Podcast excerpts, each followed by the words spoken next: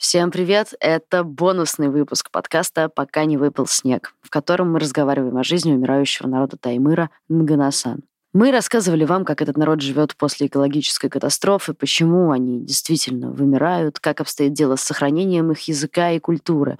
А сегодня мы хотели бы сделать свой маленький вклад в то, чтобы история Нганасан распространялась, и рассказать вам про традиции, сказки, песни этого, к сожалению, навсегда уходящего народа.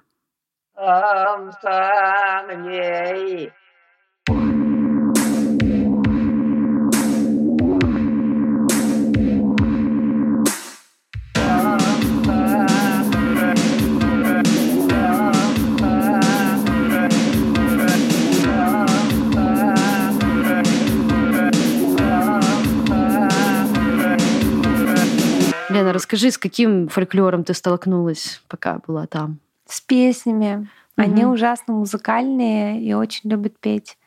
Про ну, что поют? Ну, во-первых, у них есть специальный язык. А, я не воспроизведу сейчас, как он называется.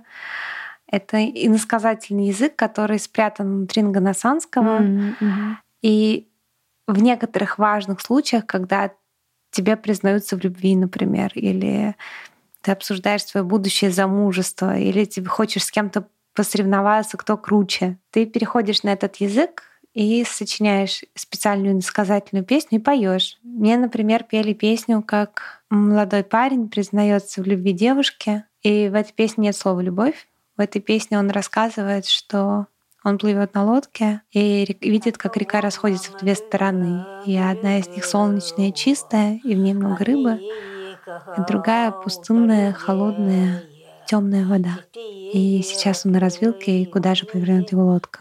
Там очень смешно, потому что эти песни продолжали сочиняться и в советский период. И там есть, например, песни, которые мне пели. Там какая-то была интрига в колхозе, которая тоже описана на этом насказательном языке.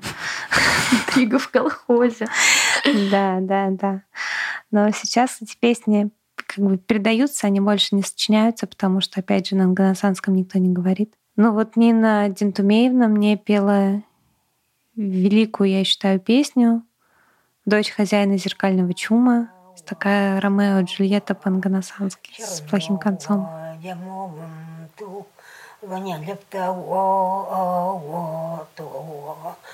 Хозяин зеркального чума на другую сторону чума через огонь два глаза обратил. Бросив взгляд, гортанным голосом сказал, «Дочь хозяина зеркального чума, дочка моя, по-моему, с тех пор, как уехал белого яра хозяин, хозяина сын, мостообразный лук, маленький мальчик, которого не было, по оленям тропам с веревкой ходит. Услышав это, дочь его, надев походную одежду, на двойной лук, два лука друг на друге, оперевшись, подпрыгнув вверх, в домовое отверстие чума, как подброшенное, в сторону запада, по воздуху полетела. Две полы ее парки похожи на крылья самых больших орлов. Два ее глаза, как будто две звезды, полярные звезды, горят. Когда рассвело, к белому яру, к яру приблизилась. Достигнув чумов, потихоньку-потихоньку, домовое отверстие чума бросила свой взгляд. Обитатели чумы стала разглядывать. Мостообразный лук давно нашел, другую нашел, жену нашел. Мальчик тоже заимел. Рядом с матерью девичья люлька видна. С улицы от входа ее прилетевший топот послышался. И тогда она говорит, «Белого яра хозяина, сын хозяина, ну давай, готовься, я пришла к тебе на поединок, давай сразимся, на смерть, на жизнь. Мостообразный лук на улицу вышел. Недалеко от чумов одними луками стали стреляться. С первого выстрела две их стрелы, соприкоснувшись друг с другом, грозовой ветер, которого не было, грозу подняли, молнии, которых не было, появились. Опять выстрелы. Прямо в грудь. Друг другу попали. Ранив друг друга, Ранив потихонечку. Друг другу двинулись. Встретившись, взявшись за руки, упали на колени. Встав на колени, на бока, как морожка, упали вдвоем, упали. Расскажи, какая сказка из всех, которых, которые ты услышала, тебе запала, понравилась больше всего, и о чем она, и вообще что-то такое, впечатление свои. Ну, наверное, про шайтан огонь. Там рассказывается, как у Нганасан появился огонь. Получается, семья жертвует жизнью единственного ребенка за то, чтобы тепло стало в чуме и еда стала горячая. Нам не представить, что такое огонь. Нам не представить, что такое огонь, когда ты живешь в тундре и когда вокруг тебя полярная ночь, бесконечная, долгая. И огонь — это все, что отделяет тебя от смерти. Поэтому, конечно, для нас эта сказка, наверное, страшновато и диковато звучит, но тем не менее. Раньше, в древнее время, у людей наших огня не было. Они питались сырым, мороженым, мясом, рыбой. А потом один был старик, пожилой человек. Вот он видел во сне, в печи, какой-то голос ему говорил. Ты хочешь, чтобы у тебя был огонь? Он говорит, что огонь. Но он, огонь будет дорогой. Дорогой ценой тебе достанет. Он говорит, а какой дорогой ценой? А тот говорит ему, у тебя есть только одна дочь вот цену ее жизни появится огонь. Ну а как это будет? Он говорит, ты должен ее, жену свою завтра, днем или утром, отправишь, чтобы она сидела на санке у себя, женская санка. А дочку свою отправишь э, дрова собрать, сухие такие. Когда она вернется, ты должен ее не ножом, ничем задушил дочку. А, то, а потом уже э, разрез а, вот так ее.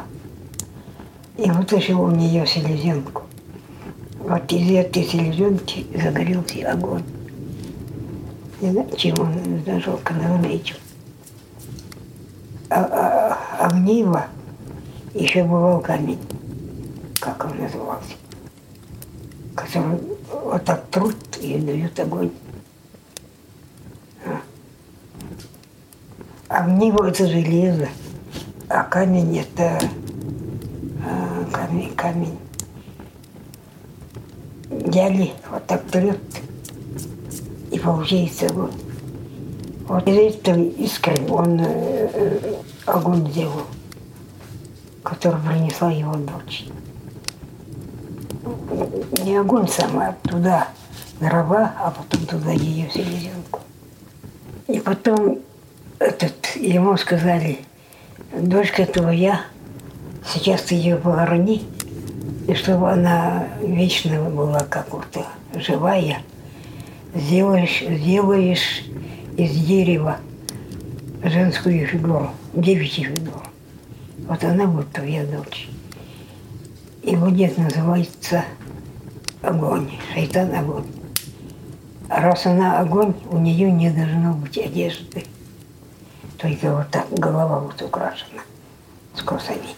Но он так и сделал. Жену свою отправил сидеть на санке, а сам свою дочку то ли задушил, задушил, наверное, а потом разрезал, чтобы вытащить ее селезенку. Вот из нее, из нее огонь жег. И появился его у него, потом от него брали другие люди. Приезжали и просили у него, он всем давал головешки. Вот так появился огонь. Он Ганасан.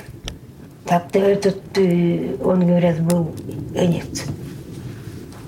Энец был, но все равно жил тут. И все, всем давали головешки. Огонь появился. Они стали варить, огонь зажгут, потом варят мясо, варят рыбу.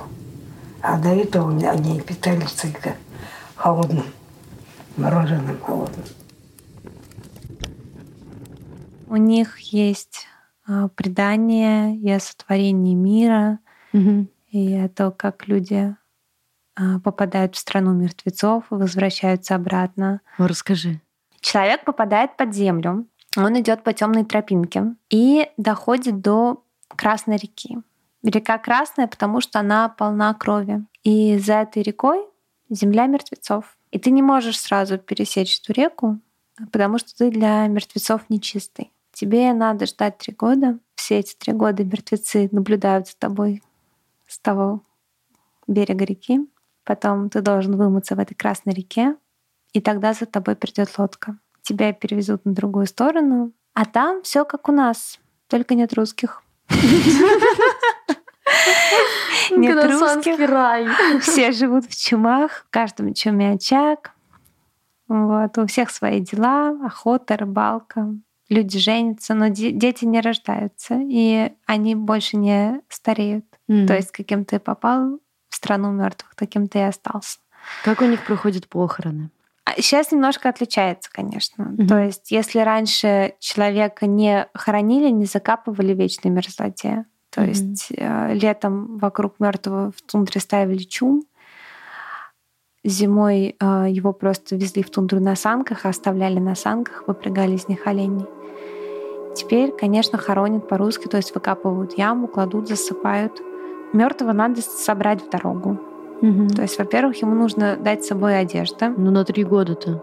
Ну да, да, да. То есть вот на три года даются три парки. Это верхняя одежда, Одну одевают на мертвеца, одну кладут под ноги, одну кладут под голову. Вообще раньше, совсем в древние времена, а, и Ганасана это помнит, с мертвым отправляли на ту сторону все его имущество и все, что человек сделал, там, шил, например. То есть, если умирала пожилая женщина, то это была катастрофа для всей семьи, потому что она за свою жизнь успела много всего нашить и наделать. И это все надо было отдать вместе с ней, потому что это ее плоды ее труда. И наверняка там-то ей пригодятся. Вот. Но сейчас уже нет. Сейчас женщины ей выдают с собой камус. Это шкура с ног оленя у нее такие свойства специальные. Она не промокает и не проваливается в снег. Можно по снегу ходить. Угу. Ага, дают инструменты для выделки этой шкуры, иголку, наперсток. Мужчине раньше давали с собой ружье, но теперь все ружья у нас зарегистрированы, поэтому теперь дают э, лук со стрелами. И, и женщине, мужчине дают нож, потому что когда они пойдут по темной тропе, на них могут напасть крысы. И вот чтобы защититься от крыс, надо иметь с собой оружие. А вообще граница между живыми и мертвыми вот в их культуре очень охраняется. Она совсем не такая проницаемая, как у нас, у славян. Но у мертвых не навещают на кладбище. То есть после э, похорон ты можешь один раз еще прийти к человеку вот по истечении трехлетнего срока, перед тем, как он пересечет mm-hmm. Красную реку, попрощаться. Но это все. И когда вы возвращаетесь с кладбища после похорон, обязательно надо перейти через три огня. Остается специальная женщина, не идет со всеми на кладбище, разводит огонь в трех мисках, бросает туда собачью шерсть. И через эти три огня все, которые возвращаются с кладбища, переступают. И если, например, мертвый снится во сне, с ним нельзя разговаривать, нельзя здороваться. Если он тебя, не дай бог, поцеловал, то ты заболеешь с большой вероятностью, можешь тоже умереть. А маленьких детей хранили по-другому. Их хранили на деревьях, искали такое разлапистое дерево в тундре, а, обвязывали его проволокой или веревкой, и вот, собственно, гробик с телом ребенка привязывали к дереву. Если ребенок совсем маленький, то его можно было хранить без гроба. И на одежду ребенка мама нашивала крылышки от гуся, потому что дети не шли под землю, они превращались в птичек, в демяку, и летели на небо. На небе сидят семь сестер. Эти птички их убаюкивали и развязывали мешок младший. И когда они это делали, на землю приходило лето.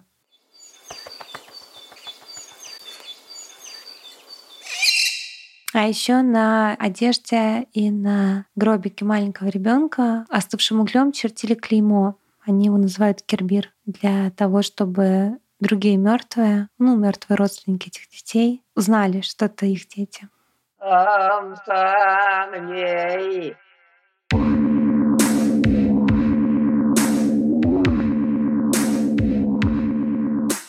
Спасибо вам, что дослушали этот подкаст. Ждите новых нарративных подкастов «Новой газеты» от наших корреспондентов из самых ярких их командировок. Над этим подкастом работали редактор Арнольд Хачатуров, звукорежиссер Денис Никулин, стажер подкаст-отдела Антон Бойчук и я, Надежда Юрова. Слушайте нас, ставьте лайки, рассказывайте друзьям про наш подкаст. Мы очень хотели бы, чтобы историю Нганасан услышали как можно больше человек. До скорого!